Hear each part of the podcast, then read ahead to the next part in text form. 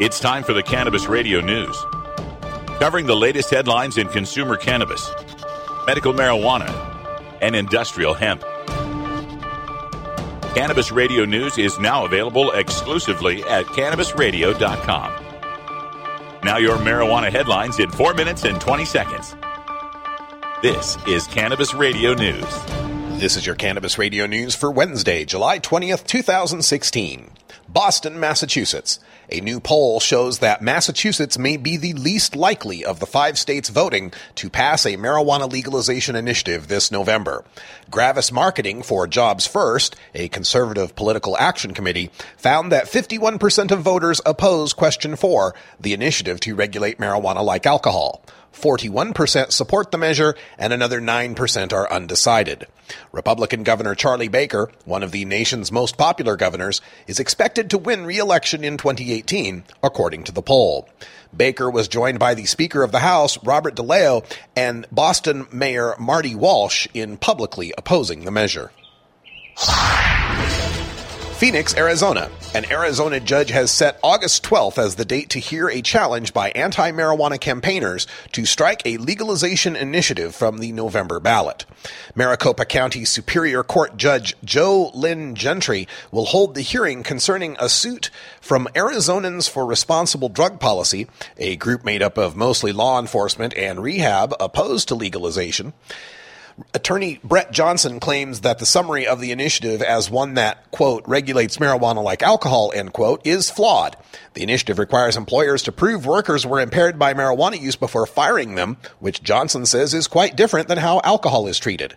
Johnson also points to the initiative's license guarantees for existing medical marijuana dispensaries as differing from alcohol policy. Legalization spokesperson Corey Langhofer called Johnson's examples, quote, immaterial, end quote, and said the 100 word summary is in no way fraudulent. Denver, Colorado. The Colorado State Medical Board has suspended the licenses of four doctors over allegations they routinely recommended massive plant count limits for medical marijuana grows. The four doctors are accused of writing recommendations for over 1,500 patients that allow them up to 75 cannabis plants each. Six plants are the standard limit for medical marijuana patients in Colorado under the Constitution, but doctors may recommend more plants if medically necessary. Patient advocates argue that the sickest patients need greater limits to produce oils and tinctures, but law enforcement believes the large grows are merely cover for illicit marijuana trafficking activity. The state generally recommends investigation of doctors who make recommendations for more plants to over 30% of their medical marijuana patients.